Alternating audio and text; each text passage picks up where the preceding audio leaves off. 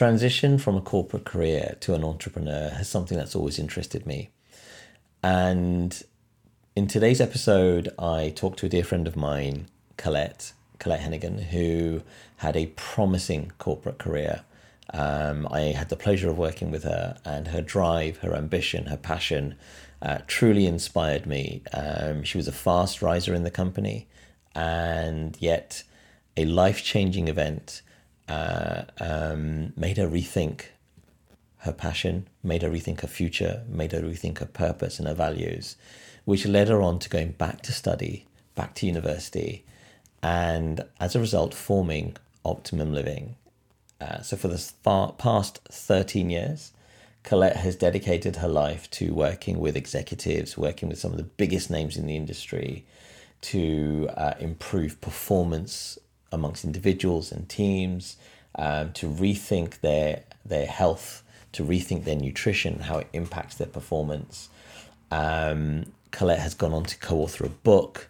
She has spoken at large events. Uh, she's a coach, um, and also founding her business uh, has enabled her to spend time as a new mum and that in itself has brought challenges which Colette will share. So I do hope that you enjoy this episode with myself and Colette. Welcome to Conscious Conversations.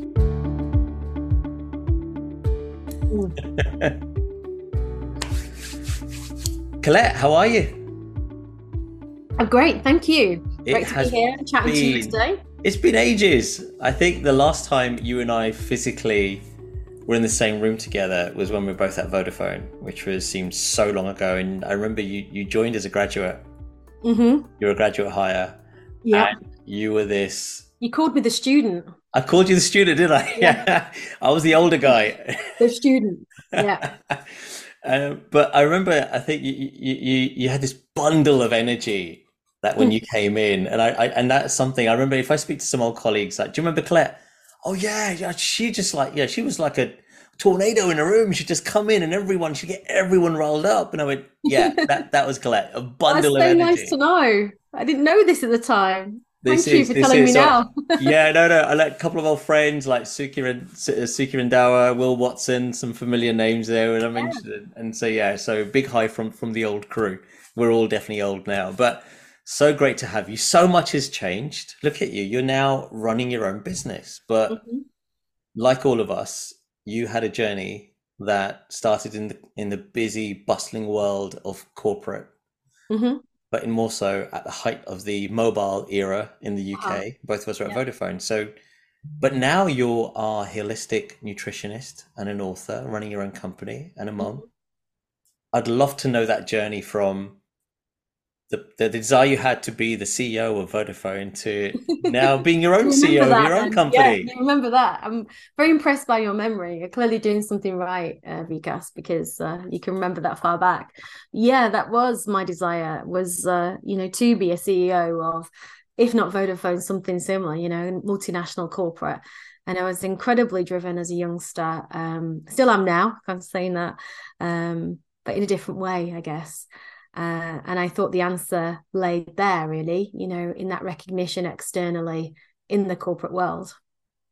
Um, and because of my passion for the job, you know, I, I got some incredible support at work. You know, I got put on training courses, I was recognized for new jobs, I was promoted.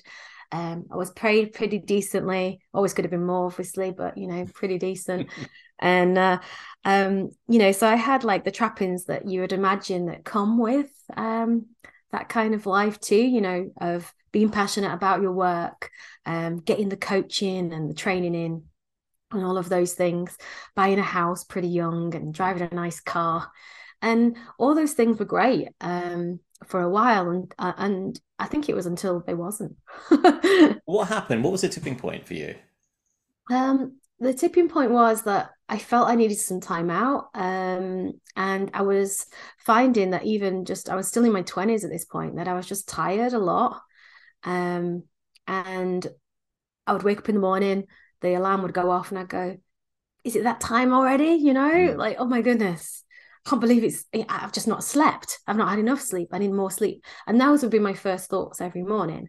And then this would just kind of carry on because then I'd make a cup of tea. I'd go, oh, I haven't got time for breakfast. need to get out. Need to be on a call. Need to jump on a train. Need to get to the airport, etc. I'll grab something, and it used to be a pastry or whatever I could find, you know, in those various places. Um, and then uh, if it was a flight, an early flight, I'd then be asleep on the flight, you know, and then be waking up somewhere else. And and and i just found that when it came to the things that i really wanted to do perhaps like at the weekends with my friends and family i thought oh no i just need to rest. I just need to be and i so i thought well i'm only in my 20s and late 20s but you know i already don't have the energy for the life that i really want to want to do and the things i want to be and and uh, so i just started to question what was going on Mm. And I saw like a real lack around me of other really vibrant, healthy individuals too. And it, this is not to say that particular company was unhealthy. No stretch. It, this is like a, you know, something that you see across the board. And I, I think I asked some of my colleagues at the time, um, you know, what do they do? Are they tired? And they were like, yeah, it's life. Get used yeah, to it. We were. it's scary, right? I think I think it's scary because it, it's you know I think what we, we you know the, the, the problem with that as great as it was we've all been conditioned to, to do a nine to five right? It's come from our parents it's come through history itself and we were talking about the industrial revolution earlier. Mm-hmm. um, but i think the problem is what we don't realize is that no one tells us that there's a price to pay. Mm-hmm. right? There's a price to pay for that time. There's a price to pay for the, the amount of hours you put in. And if you don't really grab hold of your own reins of your chariot yeah. then you don't know where you're going no. And and when we mean drag the reins, it's like your personal life, because something's got to give when you put so much time in. When you get up at you know five a.m. to get that eight a.m. flight mm. to the airport, and you've slept at midnight, yeah. barely packing everything you need for for a two day, three day weekend or or, or conference and you're nervous about missing the flight you know so there's then not that real rest and yeah all the anxiety that comes with that exactly and that sleep on the plane is when it's That's that relief that oh I made it. Right I can I can now relax because I got two hours to do nothing. Yeah. Yeah exactly that. Um and it's like it's actually a non-negotiable because your body is like i'm i'm not going to be able to cope with this and you you have to you have to go to sleep. And it's one of the things now actually that i really notice when i do fly especially when i fly for work um is how many business people are asleep on flights. And these are not even early morning ones they're just tired. And I.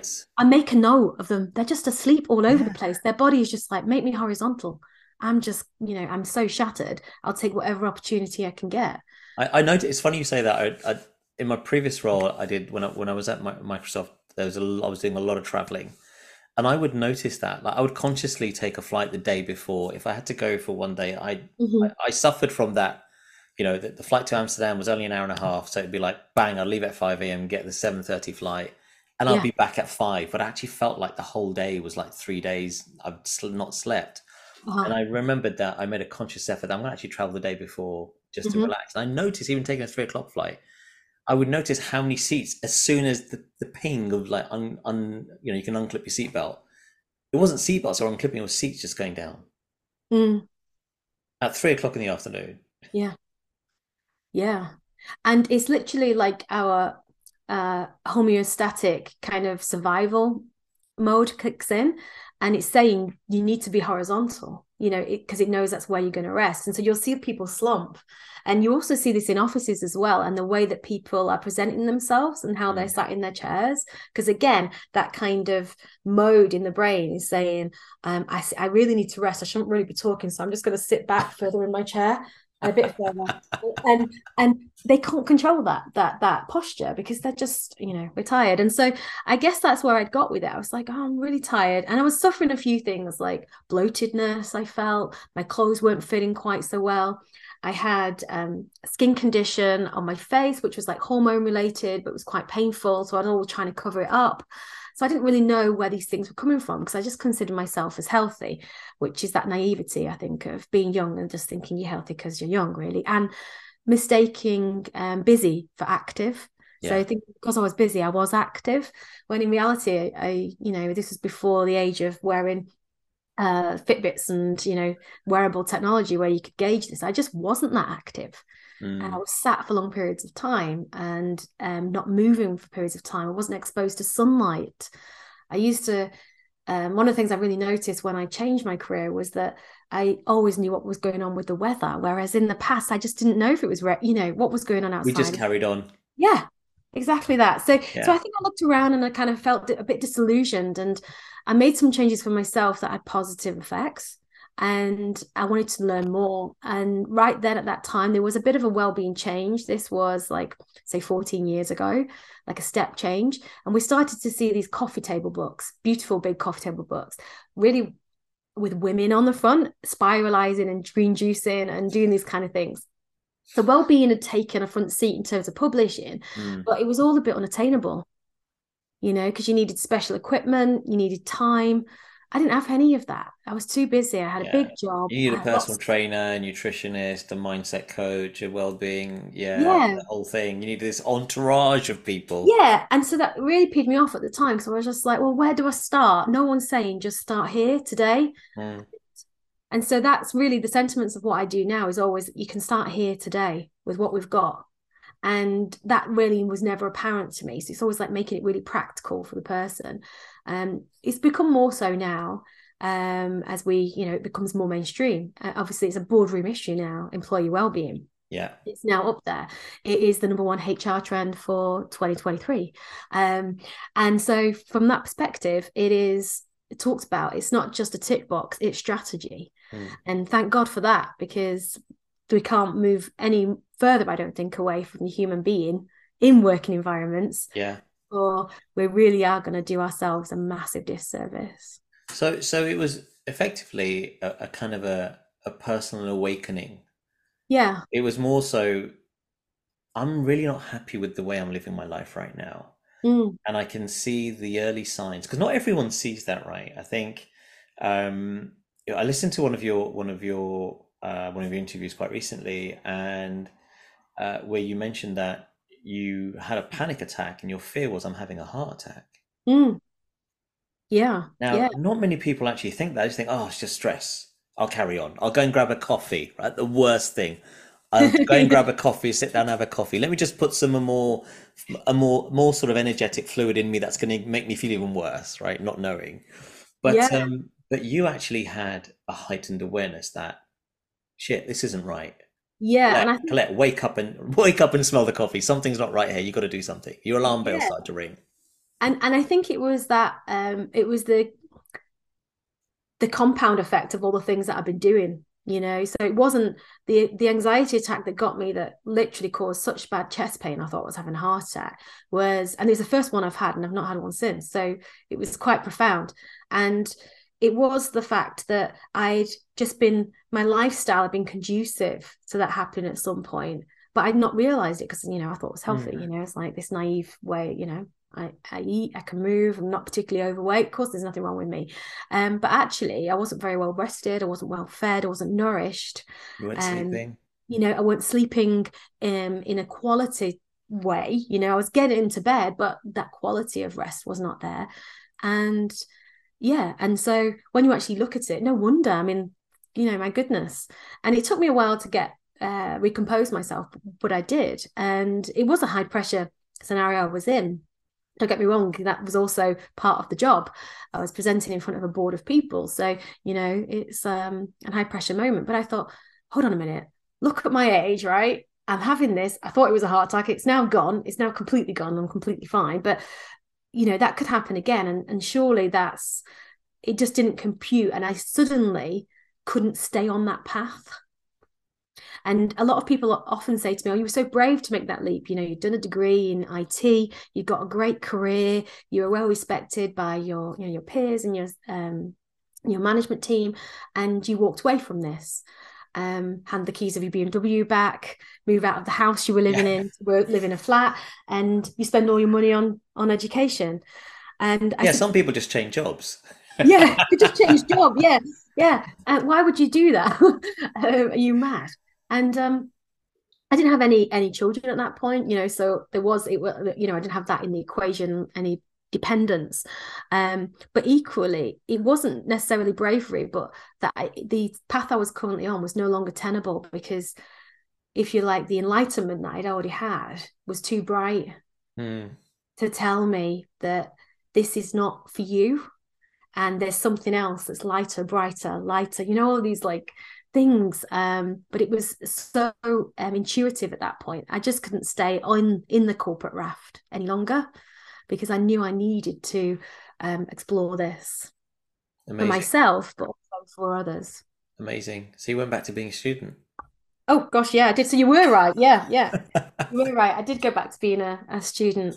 Um and i feel like i am actually a bit of an eternal student really because i'm exploring the next phase of you know i would like really love to do a phd in this realm of work. And so there's uh, you know some thoughts in that perspective um yeah i did i went and did another undergraduate and then i did an, a master's as well so um within this area so i didn't just go once i went back twice and um yeah, so I studied herbal medicine, naturopathy, and then personalized nutrition, which was looking at the genetic expression um, of our um, nutrition and how that can impact our genes. And that led to the forming of Optimum Living. Yes, yeah, that's right. Amazing. And it's been what now? 13 year, 14 year journey? Yeah. Wow. Mm.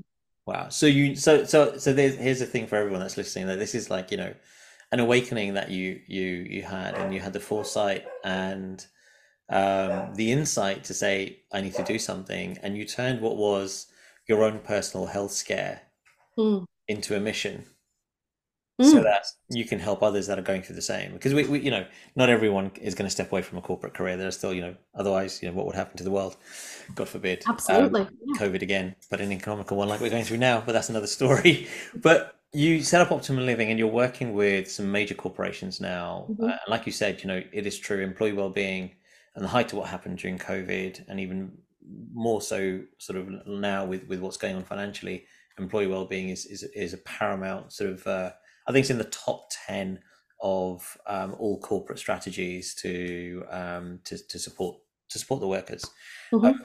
what are you seeing in the common threads right now as optimum living within the corporate workspace that that tend to be you know the common signs that you're seeing that whole you know this is this is like ubiquitous across every company Well, first of all, that there is uh, a well-being team. There's directors of well-being, um, and that that's just the norm now. And obviously, they just weren't apparent a decade ago. A few companies, you know, and there'll be the airy fairy companies that people would have described. Oh, they've got a director of well-being. Look at them, you know. Yeah, you know, we'll do that when we've got time. Know, that kind of stuff. Um, whereas now it's it just is, you know, part and parcel. So I guess that that's kind of the foundational element that they realize that there needs to be because of the nature of our work today. And you mentioned the nine to five. It's not the nine to five, is it? Because we have technology that's so invasive and so always on that those boundaries that we used to have, where we'd go into a workplace and finish at a certain time and leave our work there, just no longer exists or hardly exists. yeah Um, and these knowledge workers um, could literally just work through the night if they wanted from their own bed. They have all of the equipment and technology in order to support that. And we've made it like that. In fact, you and I, we, you know, we were part of that introduction. Yeah. So now our work today is redemption, isn't it? You know, it's like, please forgive us for yeah yeah sorry everyone yeah We didn't mean it. Um, we didn't mean for you to really be um, you know, replying from your BlackBerry, as they were called in the time, you know, um, from your hospital bed, and uh, you know, whilst you're putting your children to bed, or you know, at a children's play, or whatever that those poignant moments that we say, you can you can just be accessible the whole time, and and so I think obviously what's good for people is generally good for business. So also companies are savvy, right? So they know Mm. that people have been overworked, burnout is at epic levels uh, we've, we've never seen before. And so they realize there's actually a whole um, business and economic reason to invest in this piece. Yeah. of course right? You know we know that. We were in sales. We know we give back to our employees. They give more to us. Yeah ROI on everything. Um, and so I, I think that's become just a bit more kind of a fixed mindset rather than let's just tick this box and do it yeah um, what I'm also seeing is that the wellbeing programs that I was delivering in the past um, were very much, oh, you come in and give it to us, and then you can go home, and then you know they've had it now. Um, and you're like, no, no, no, but that that's a one hit wonder, right? You need to really play uh, this into your culture and you need you needs to be hit every aspect from your recruitment to your initiation for new employees to the way people leave your company to the way people have one-to-ones to the way that they conduct meetings um, you know, it needs to it needs to be all encompassing. You can't just bring someone in. So it used to be something that was done to them, you know, done to the corporate. Whereas now they're looking and they have like well-being ambassadors and the mental health um, experts and um, now menopause warriors, and so people that you can go and speak to that are actually within the company. Yeah to talk about these things. So it's no longer that something well-being is something that happens to them. It's something that they integrate into what they're trying to deliver. Um, and I say that they're still at the, the start of that. Mm. So they've treaded into it, and there are some doing it better than others. But I still think there's no um, one company that I've worked with, and I've worked with some really big multinational, global, successful, high performing corporations. Um, but at the same time, um, there is a lot more emphasis on that. Um, yeah. Yeah, I think companies are what, what I've noticed. I mean, they're they're all trying different things. Like you know, one day off a month to just spend on yourself or you know there's trying to create the environment of having meditation rooms or you know mm-hmm. the soft couches areas where they're playing you know sort of calm you know on headsets you know here you go here's this available they're all trying everything but i think it's it's got to be something that's ingrained in the dna of the company rather than just having a room or having great snacks replacing your Snickers and your Skittles with peanuts and uh, you know protein bars. It's, there's got to be more to it than that. I think you know um, I've, I've, I've I've worked with with a number of large corporations, and they've all tried little little things. And I think that it's it's got to be something that, like you said, it's got to be ingrained in every aspect of the operation of the company. So from the from the moment you recruit, how you recruit, Mm. The people that you bring in have to have that understanding mm. um, that you can't interview the same everyone the same way, and that's one thing that's got to change massively. I think in, in this in this world is how you interview people. It should be mm. different mm. based on how the individual is. Understand have they had a mental health journey, or you know what is their personal background, you know what is their family background, and and adopt in that way. Um, but one of the things that I am still seeing, despite if organizations still do that, one of the things I'm still seeing is this energy in the current working environment. It's still something that I think that you know we, we we've come out of a um, a two year global transition. I hate I'm not going to use the word, but I'm going to call it transition. Mm-hmm. We, we, have done that word to death, and we're now in another transition economically, which again is hitting globally. Um, and you know we we've had to adjust the way we work working yeah. from home, homeschooling. Some are still homeschooling. Some of us are still working from home or hybrid working. Um, a lot of people haven't accustomed to change. I want to come back to to nutrition because that's kind of where yeah you know you, you kind of started optimum living from and i want to come back to nutrition in a bit because uh, you know a bit of a personal sort of uh, hand up i'm really bad at it right you know I work from home i've been working from home for the last god when did i leave when was that vodafone so 2002 been working from home ever since, but more so in the last two years, 100% mm-hmm. away from home. And there are times of the day where I will go down 10, 15 minutes and I'll see what's available. But I'll go to the easiest thing first. Mm. We all know what that is, right? Those nice, bright, shiny bags full of oily potato stuff with lovely flavoring, or the salted yeah. nuts, or the other stuff, right? Yeah. Dare I say, I won't go to the fridge and pull out a bag of spinach or a packet carrots and dip it in some hummus or just mm. have it on its own. Funny that, yeah. Too much effort. Yeah. What I mean, what are you seeing? Are you seeing that as well? And if so, what are you advising sort of uh, people to do? Or you know, from those people that work from home like me, what are the best things that we should be doing? Yeah, so I mean, one of the key things that I still do is I still work within um, teams and businesses and business unit and I still give people these tips. But there's still an education piece that needs to be done as well as Apologies that. for my dog, everyone. Sorry, just seen a postman walk past. Sorry.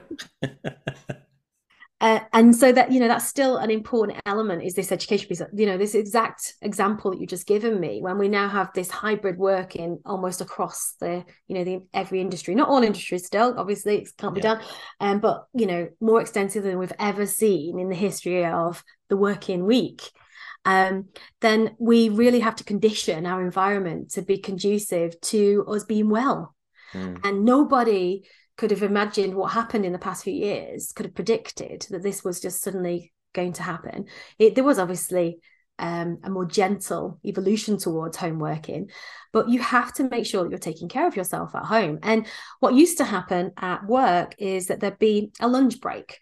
And, and then you'd see colleagues, which would be a physical cue. Maybe someone's asked you to go for lunch, and maybe you'll go to a, a canteen or a shop. So you have a little walk out, maybe get some fresh air. You'll pick something up that's made for you and come back with it, and or hopefully eat it in the in the restaurant. Well, when those things are taken away, the physical cues, you know, the visual cues, the um, the the kind of reason for you to leave your desk, uh, what what you know you are finding more than ever is that people are just sat for longer and skipping meals. So, and rather than it being um, an eating disorder, it's disordered eating. So you literally have this pattern where you have no set time when you break in the day. Mm.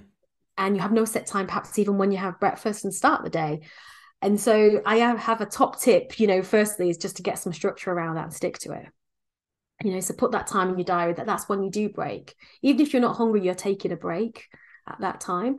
Um, and the more you condition your body, the more likely you actually are to to be hungry um, once you take a rest. Um, and the other thing is just don't bring the the bad stuff into the house, you know. So don't bring the stuff in because when you do that, you're testing your willpower which is quite expensive actually willpower for energy um, multiple times in the day because those you know shiny bags of um, salty snacks are going to be singing your name mm. you know, Vikas, we're still here we're waiting for you to snack on us and it's a recurring thought that goes around our head and then we just have that mindless moment before you know you've eaten them yeah. And and you actually did you really enjoy them? Probably not, you know, maybe the first bite and then you forgot about that you was even eating them because you were scrolling through something on social media. And um, but when we do this regularly, so if that's a one-off, who cares, right? It's not the things that we do once in a while that affects the trajectory of our health. It's something that we're doing daily. Consistently. Yeah. Yeah. And that's what happens is we're doing this consistently. We're not having yeah. taken a break so we have like this disordered eating pattern. And when we do take a break, it's for snack food. And mm. the reason we can snack on it is because it's there. Because we've brought yeah. it into our house. So we're actually True. feeding, uh, doing ourselves our own disservice. So my my top tip is just don't bring it into the house. You don't have to test your willpower. Um, you don't have to mindlessly eat. And then you have the loads of the good stuff in. Mm. And what happens is, if you really are in that moment where it's just, you know, you're searching for food, which we all get, and you open the cupboard, you're going to just pick something else up that's going to actually feed you. And that's the difference is yeah. Don't use your willpower at home. Um, I love that. And then when you're out and about on the street, you know, and you go into a coffee shop and they've got this most amazing cake that's been have a slice, you know, if you really fancy that. But don't bring a cake into the house that you're no. going to be a slice of in the morning in the afternoon oh i'll have another one just after dinner you know and and before you know it that's become like half of your food that day yeah um, and it's just not feeding you really in the right way when we it's all context when we no you're just filling a gap filling a void aren't you? You're not really doing it. Yeah no i like that. Uh, i mean i'll put my hand up. I don't do it badly. Okay. It's a, it's not a consistent thing. It's been it's been something i've i'll let you off. yeah it's been something that that um the reason why i said is i know so many people that do. Mm. and so worthwhile sort of sharing that with everyone. One of the things that i've started to do is what sonia's done she's i mean we've got a massive bowl of fruit right at the end of the island. So it's the first thing you see when you get it. So it's rather than going all the way around and we put it you know there's a little thing like putting stuff further away and and so just grabbing an app apple and coming up and she put leaves a protein bar there so like great i'll just grab that and come up and this and is that, what i can grab thing. yeah you yeah. know, so I can grab seasonal fruit that's just in front of me. Yeah. So if that's there, then that's what I'm going to go for, and I'm not going to go for a, a biscuit. You know. Yeah, totally. It's just the reality of it and the nature in which we work. If something's mindless, we don't have to think about it. Of course, we're just going to do that instead. Yeah. And that prompt is really powerful because um, actually in in in our book how to have the energy um, myself and my co-author graham Allcott wrote um, we talk about um, you know these these kind of really small cues visual cues that we can have in our lives which will take us down the right path versus the wrong path and there was a study that was done in um, uh, a restaurant at work where if they put like uh, a bowl of candies you know at the at, the checkout that their their candy sales will go up because it's just the last thing you see is you're, yeah. you have one of those. But equally, if they swap that for a fruit bowl, then their their fruit their fruit uh, sales would go up, and I think the the amount was like 120 percent, roughly along those lines. You know, that that's the amount that it would go up by the, those sales just by positioning it in the right place, and yeah. it's just that art of suggestion play to our strengths as human beings. We like to be suggested to. We don't it's want true. to be on the search of. You yeah. know, we've got too much going on. So you have to um, give these future gifts to yourself, which is another term that I use within the book. Um, you have to invest some time up front to have the future gifts. And but it doesn't have to be too big. If you yeah. know what you're going for to the supermarket or in your online shop, then you know where to start. And ultimately, we eat good food if we have good food in our fridge, if we have good food in our bowls and in our cupboards. No one's going to stock that for you. That's our responsibility. And we can control that. And another thing, I think what I, what I want to add to that, and I love that, Colette, thank you, is that the current climate where everyone's sort of finding the pinch with the pennies and, and mm-hmm. whatever and actually ironically it's the processed food that's costing more than the fresh food mm-hmm. and and yet because we've been conditioned to just eating processed food mm-hmm. all our lives that's where we're seeing the pinch and you know but you know but just buying some fresh ingredients and you have this i know you have this kind of uh uh, theory of, of of the one, one food or one item, you know, like it's you know uh, a bowl of broccoli or mm-hmm. it's rice, and then suddenly you take these one item foods, one food. I can't remember what, what, what phrase you used, um, and you put them together, and you've got suddenly a dish. Single ingredient food. Single ingredient food. That's it. Yeah. yeah. And yeah. and it's just so simple because it's you know um, we don't think that way because we've been we've been thought we've been programmed by media, by uh, you know, over time, by TV, by shows, you know, that whole process. dish, stick in a microwave, it's job done, great, that's easy. But actually now there's a whole whole emergence of you know cookery programs showing you you know Jamie's one minute meals and stuff like that, yeah. um, which is telling you that actually yeah. I don't think he's quite on the one minute yet, but yeah, he's yeah, well, ten minute meal. Sorry, yeah, um, the one minute meal is a microwave meal. Sorry, let's go back. That's, that's the wrong one to have. Um, um, one thing we found in our family that it's actually an experience now. Mm-hmm. So you know, for all of us, it's, it's actually all of us. When the kids are at home, we're all in the kitchen, and it's a great environment to have. Uh, we're all cooking together, and here we are cooking the sing, taking single ingredients and, and putting something together. Mm-hmm. And there's a real desire at the end when you see it ready and it's hot on a plate that you know you know, Rishi would say when you say I did that, and Sonia say, yeah, I'm the one that did this, and I say I chopped this, and then you'll put it together. It's such a great experience, and I think that's what we don't really realize. And I and I know that's something that that that you talk about as well. Is that whole mm. idea of creation food is actually when you bring the family together, it's it is a family thing. Mm. Food is so central to our being, and there's a proverb that says, um, "When you cook from scratch, you actually get fed twice." I love that. Yeah, so that's what we're missing when we pay someone else to do that piece for us and we're kind of marketed to every aspect of food these days and so the thing that you're buying which seems convenient is anything but convenient uh, it has maybe usually like a grandma on the front or a chef on the front. It's never seen a chef. It was the menu was designed in a lab by scientists that wear plastic glasses and masks, you know, that, that pick the food items to create the flavors. And, um, you know, it's not been made in a kitchen, it's been made in a factory. Mm-hmm. And all of those things. So, designed in a lab, most likely, the ingredients picked from a selection and then made in a factory and all of those the other levels of nourishment that we get from food are then completely bypassed we're then now spending a lot on this expensive pre-prepared product and thinking that we're getting a bargain and in fact we've actually lost out on so many other aspects that we could have been part of um, when people say that food is expensive i absolutely understand that that you know and especially right now um, that everything is being more noted, you know, what where we spend things. But I see food as the most important expense because if you don't invest now, you pay with your health. Yeah. And that for me is the biggest expense I could pay. I love that. You, you, it's beautiful the way you say that. It's, it's, you know, one of the things that, that I talk about as a mindset coach is, uh, you know, the biggest investment we can make is in ourselves.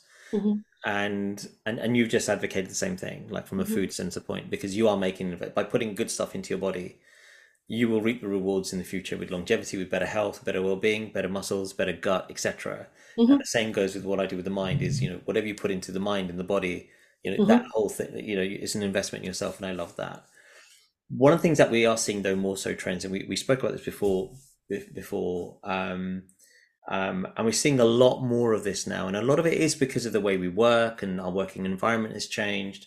And we're seeing more and more people. I'm seeing more and more people talk about chronic pain. I know, like, my wife suffers from chronic pain, but that's medically fibromyalgia. Mm-hmm. Where does nutrition play in chronic pain? And I know there are different levels of chronic pain, but overall, what how can nutrition impact pain for people? Well, I think it's always good to caveat that pain, uh, you know, can be caused by a number of different factors. But what we know about most conditions is that there's an inflammation component. And where the inflammation is high, that the pain is going to be intensified and worse. And what food can do is play a really massive role in controlling systemic inflammation. And it's massively missed in treatment right now. Yeah. And it's specific foods, right? Because when we talk about natural foods, they all contain, they all have their own qualities and nutrients that can mm. impact pain in a different way. Yeah, well, we go coming back to that kind of rule, if you like, to live by, which is eat mainly from single ingredient foods. So these are foods that have grown, these are foods that have lived, um, whether that be fish or uh, beef or um, an egg or um, carrots and turnips and whatever.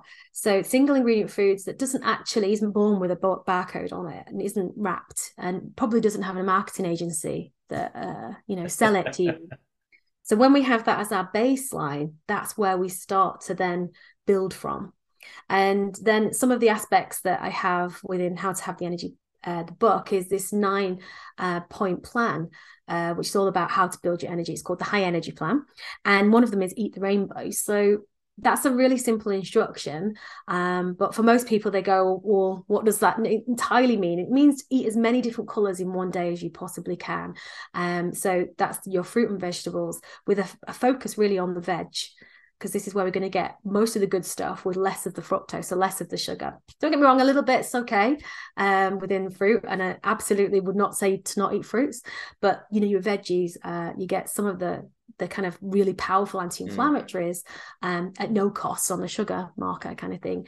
Um, if you look at things like um, broccoli, um, it creates a really it has a really powerful compound in it called sulforaphane, which is incredibly anti carcinogenic it is anti-inflammatory um, it helps with uh, the, the liver function um, you know it does all of these incredible things i mean if you had a marketing person on broccoli wow they could go to town they'll be like, "What? This product has all of these things." Then at the end, you say, "Oh, it's a piece of broccoli." They'd be like, "Oh." You know, but they they could market this, and you would be going and spending all this money on this product. You know, as we see now on social media, we're marketed to all of these kind of green powders that are um, they work out at five pounds a day or three pounds a day or whatever it is, but they're not cheap. Whereas mm. you can go and buy some broccoli and some other friends from that family, the cruciferous family, so like your kales and your cauliflowers and, and those kind of things, your Brussels sprouts, every day a different one. And you're getting such an injection of not just sulforaphane, but such powerful compounds. So, you know, green veggies are just one place to start. But then as you build that rainbow, you just get more powerful. And, you know, a really simple question I ask a lot of people in kind of workshops that I run is how many colors have you eaten today? You know, it's midday. How many colors have you eaten? And when they say beige, I go, right, how powerful do you feel? I've had eight or nine. I'm pretty, you know, good. You've had none. Oh my God, you need to top up at lunch. And I sit with them at lunch and you should see their plates. And at the end of it, they go, I've really enjoyed my lunch, like more so than ever wow, that was tasty. And I said, well, why did you not pick that before now? And they're like, I don't know. It's just what I do. I just grab a toasty. I just grab a wrap. And you're like, okay, well, what, you know, is it, is this going to be something you can do every day? Yeah. And, and because I've been doing this now for over a decade, I'm still in contact with some of the people with my workshops and they still send me WhatsApps of their lunch. a decade on. They're still doing this stuff. And so once you make that step change, it's actually harder to make the reverse. And I think this is the difference in diets and, and things that are very restrictive or cut a whole food group out, for example, that it's then hard to maintain. And so if you make it actually all about abundance and inclusive and what can you put on your plate because you want to be better, you want to have feel that energy and feel that strength, not normalize just feeling a bit grotty, then to go back to it is actually hard, harder than you Mm. think. So it kind of feeds itself. Yeah, if you don't The mind rainbow. so the rain, rainbow colors are important. yeah. Rainbow colors are preferably not in a packet with a barcode. No, no, not that marketing one that you know. yeah, not your gummy bears and your bag of Skittles. Definitely ignore that because that's still the rainbow. No. Um, we talked about something like that that that you talked about earlier, and, and I loved it. And you talked about the different levels of rest. I think it was emotional Mhm. rest. And, and can you share that with everyone? Because I, I really loved it, and I think it'd be really good to share with with you know.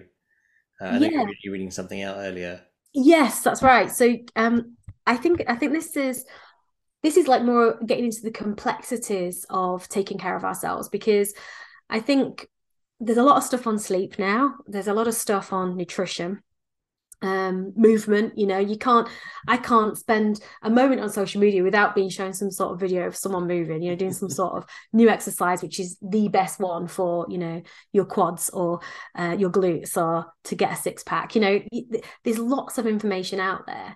Uh, but there's also a gap that I feel, which is rest. So sleep, yeah, I believe is covered. Um, but there's I, I read something recently that really broke it down, which was um, the seven types of rest. And so the physical rest, that sleep and that taking breaks, that's first the first part of it. But that tends to be the one that we most take care of Mm. or are aware of, not necessarily taken care of, shall I say. But then there's the the mental rest. And this is kind of the the brain dump, getting things out off your um out of your thoughts and onto something else. Maybe that be paper. For me, it's paper. Journaling. Yeah. Yeah. Scheduling worry time. you Yeah. know? So actually a time when that's okay because worry is part of the human condition. Yep. Sensory rest. So unplugging, but truly unplugging Mm. having that time with just not being available. That's one one for me that I really enjoy. There's also an element of our spiritual rest. So this is not necessarily about religion, but it's about how you could perhaps meditate or have some mindfulness moments and maybe pray, depending on, you know, what that that means for you. And social rest. So this carries on, you know, and this could be spending more time with people that really uh, radiate positivity around you. So they bring out your best self.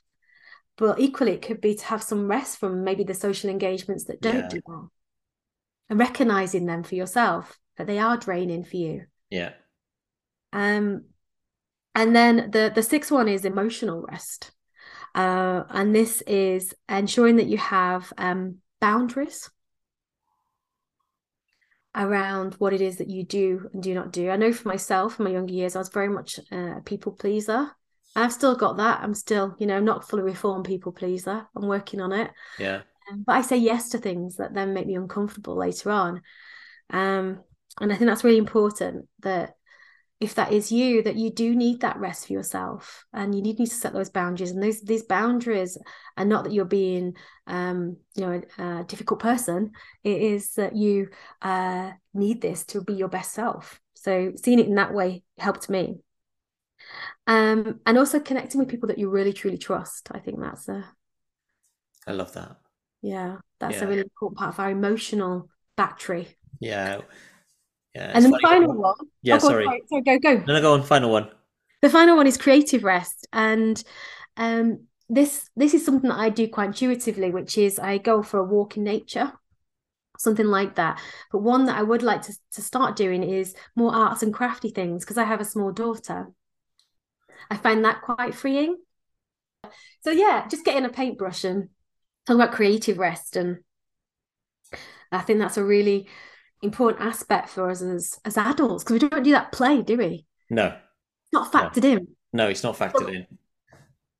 And and I think the beauty of that is it, it gives the opportunity to to kind of uh, um, uh, kind of really uh, rediscover your inner child, um, Like for, for like just over, over, like I remember my um the boys were saying to me, Dad, what do you want for Christmas? I said, get me Lego. I went, Lego? I said, yeah, just get me Lego. I really want a set of Lego. just to kind of, you know, relive my childhood. And I think mm-hmm. it's, and, and so, so, so my, so my youngest. You'd enjoy our lounge then, Vikas. So, I'll, I'll definitely go. Well, well, Rishi basically brought me over. Dad, here's my old Lego. Just take that. That's brilliant. It's the best thing. He just gave me his old Lego, and that's that's it. I started getting crazy. but um, Colette, we mm-hmm. uncovered so many nuggets. So many nuggets. Mm-hmm. Thank you so much. I will definitely be listening to this over and over again, making notes, journaling myself, both creative rest in that and emotional rest all in one. Um, yeah, there's lots of there's seven aspects of that, so I realize there's, there's quite a few numbers there. But I always say like start with the one that resonated the most. That's a really usually a good direction. Yeah, and then build on that. Start with one. Yeah, and, yeah, and and I and I totally agree. And I, I journal like crazy. I've got four or five different journals for different aspects of life. One for business, one for mindset, one for just dumping my thoughts. Like when I'm mm-hmm. in situations where I think, ah, like you know, just write down. It's my scribble because I can rub it out again and not worry about it. And that's mm-hmm. the other thing is getting it. It's like I almost call it. It's it's my kind of Dumbledore Pensieve moment for any Harry Potter fans out there, you know, taking the thought out of your head and putting it into into that well and rubbing away. That's what I do. That's a nice one. Yeah. And, and, I love giving that analogy because everyone can relate to that. That you know mm-hmm. that that Pensieve moment, um, and um, and it really does help. And, it, and it's kind of I feel like a sense of release after that, and then go for a walk with Ralphie. Go out and, and grab a walk. And that, that's kind of what I do. Um, I want to end with my what I call final 5 mm-hmm. You're totally unprepared for this. Yeah, yeah secrets. So, number one question What's your biggest vice? Oh, that's a really interesting question. I don't how to answer that one. Um, what's different thoughts coming in and out? Hmm. I so I, I always see advice as like, you know, could it be something that you're cheating at or something like that?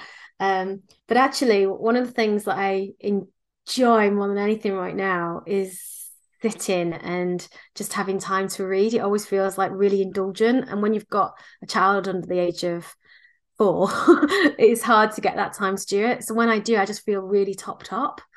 Um, and because I don't get the chance to do that as often as I'd like, I listen to podcasts while I'm emptying the dishwasher or, you know, um, putting the washing away and that kind of thing. So I guess it's a bit boring, in some ways, but that is it. You know, I'm I've just got like this really curious nature um, that I always want to learn, and when I get the chance to do it, uh, it just feels like a real luxury these days. Yeah, no, I, I love that. I was uh, my my old mentor, the late and great Bob Proctor, used to say that learning never stops when you get your degree. Learning continues till the day you die mm. learning every day of our life. And I remember um, even so he he passed away February last year, January last year, no February last year, and apparently he was uh, Linda, his his wife said that even the week before he passed away, he was still writing a book. He almost finished writing his third book in hospital, and he finished another coaching program for the Proctor Gallagher Institute. So he was Incredible. continuously, and he was learning yeah he was it. reading the bhagavad gita at the time. So it's all these kind of things. It's, it's beautiful. I think learning continues. And just one other thing there something that i have found since my daughter i couldn't really get the uh the vice of it before then was coffee. So i really love a good coffee now and i try and stick to one a day. Um but uh yeah it's one of the things that i really it's a non-negotiable for me and i used to talk people out of it I, have yeah. gone from three to one. Great. Three a day. I'm now one in the morning, and that's it. Yeah, that's the way to do it. You know, kind of measure it, get it in before lunchtime. Yeah. And have it with after you've had a bit of food. Um, context is king with caffeine and stimulant. Yeah, definitely. Yeah, I, I, do like my coffee. Mm. Number two, greatest Netflix or Prime show of all time for Colette. Wow. Oh, what have I really, really enjoyed watching? Um, I like The Crown. Probably like a guilty pleasure is that I like Below Deck. Have you watched that? I haven't watched that yet. No. it's basically like an insight into like the super rich and famous on luxury yachts, um, and it's completely like um, you know, you're not going to learn anything from that uh, TV, but if I just had a day, I just put below deck on and think, okay, it's going to zone out into this world of yachting, and it's all of the things that go on beneath it. You know, beneath the the the charade of the luxury. It's these actual people running around, getting things wrong, and falling in love, and then having massive arguments because they're now no longer. I'm gonna have to watch one or two now just to get the gist of it. I'll, yeah, I'll watch one so, or two. Yeah. So, so probably some of those. Um, yeah. Uh, but I've watched quite a few Netflix things in over the over the years. Fauda, which was a really good one that was based in Israel. Have you seen that one? Yeah, that yeah. That, that I thought that was uh, pretty good. Thinking about more gritty, yeah, that, more no, was good. Below deck, which is just like yeah, no, that was good. That was good. okay, number three. What new skill have you picked up in the last twelve months? Um, wow. What new skill I've been cultivating the most? Uh, probably patience with, a little girl um, that's quite defiant. Um, yeah, because I haven't done anything so much as like academia in the past year. Um, I always buy the most recent health and well-being and nutrition books. Um, so I'm always kind of topping up that um, as a more gradual thing. But one of the things I've become more aware of um, in the each starting each day is probably um, setting your intention for the day. Um, because uh, when you are a working mom and there's lots of things going on, which you and I described, you know, earlier, there's a lot going on in my life that um, you know the day can just run away with you. Mm. So I always say that I, t- I talk about a lot with food. So I don't I always say like breakfast is not necessarily the most important meal of the day, but it sets your tone. Well, actually, what sets your tone is even before you get out of bed. So I do a bit of intention setting each day, and that's so momentary. And yeah. so if you are a really busy person, you know, you're busy um, working parent or whatever it is that you're doing, that is finding pockets for these things that are mm. repeatable. And that one for me is. So that's something that I do every morning is I set an intention of how I want the day to go. Yeah. Um, and then that's just for me, just I'm grabbing hold of, you know, you started off with that chariot analogy, and I'm grabbing hold of the reins early on. Yeah, so, no, I think you know. The, I might go off the rails, but you know, we may do during the day. I think we may. I, I, think the beauty of that in the morning is that you're when you come out of sleep.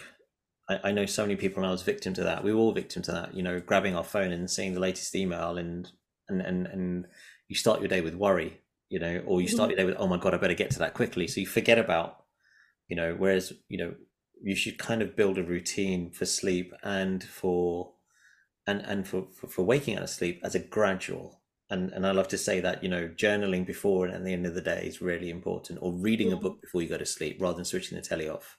Yeah. You know, um, I definitely say, you know, the 15 minutes before you wake up are important. A little bit of water, warm water, mm-hmm. and intentional drinking of water, not just gulping it down, and then journaling, mm-hmm. gratitude, setting your intention for the day. What are my non negotiables for the day? Mm. Um, they may even be I'm going to sleep early tonight, or I'm actually yeah. going to take Iris to the park because it's a lovely day. Mm-hmm. Things like that. It's just really nice to kind of set that day up and it gives you something to look forward to. Um, and then get into work. Exactly. Exactly that. Yeah. So that is something a practice that I believe I've kind of cultivated now, and it is just part of what I do. And my, you know, and that those first waking moments, I just think about that. Amazing. Yeah. Right. For an avid reader, mm-hmm. one book that you would read over and over and over again, other than your own. Obviously, yeah, yeah. um, apart from how to have the energy, um, uh, gosh, there's a number of books that would probably fall into that category. Um, but there's one that's called The Healing Power of Illness. And the wisdom that that book contains, every time I pick it up and read another page or another chapter, I just think, wow, I didn't get that first time. And um, it's uh, it was written by a German author, um, and I can't think of his name just now, but I will give it to you. I know that the surname is Dethlefsen, but I can't think of his first name. And um, yeah, so the Healing Power of Illness was written many years ago, and it's actually out of publication now, so it's hard to get a hold of a copy. But it just kind of repositioned um, illness as part of a bigger system. So mm. you don't do this and get that. it's actually just so much part of your identity and who you are um, and often like a symptom will be there to perhaps make you change your path you know just like i had that anxiety attack. It did it started the ball rolling for me that then you know i never changed uh, direction after that. But for others it can be you know signifying some other things within the within the body and mind. And so yeah i think i will never get bored of that book. Um yes yeah, so that's probably my number one healing power of illness. Wow and last and final question mm-hmm. and don't do me any injustice here please favorite restaurant and why oh god i know we talked about not not doing that but there must be some place Oh gosh, yeah, yeah. No, I love eating out. It's like one of my biggest passions in life. Um, but I think this is an easy one for me. It's Ottolenghi and uh, any of his restaurants. I absolutely love him. I adore him. I've met him a few times. I'm sure he doesn't remember me, but I really like him. And you know, all of his cookbooks. I just love his work. I love the way that he brings flavors together. So clever. I mean, what he can do to an aubergine. Wow, you know it's like the best meal ever and a aubergine, an aubergine is just like this bland this bland item that you just you know, throw into stuff and yeah so Otto Ottolenghi's Otto um, Lengi's yeah there's some good few, places he's, he's got a few so no yeah. P1 and um, yeah so well Colette we covered so many things thank you so much mm-hmm. it's been a real Thank pleasure it's been a, a real learning experience for me as well and especially seeing you go from the student the student to the, the student. corporate life to the student again to then starting optimal living and impacting thousands of lives. I think that's amazing, and I think that's all we want as as coaches in one form or another is to be in service of others. And uh, um, and I will be sharing your book in in, in the notes. So you know, um, if you how to have the energy is the book. It's on Amazon, so I will share the link and mm-hmm. um, and also your website. So if anyone wants to reach out to you for their company. Mm-hmm. Um, Please do. Grab Colette. Uh, she's amazing. Um, I remember the first time I met her. Uh, she had this desire to just take over the world, and she is. And I'm glad to see that. And so happy to see that, honored and humbled mm. today. Thank so you so kind. much, Colette. Thank you, Vikas. Thank you for joining today's episode.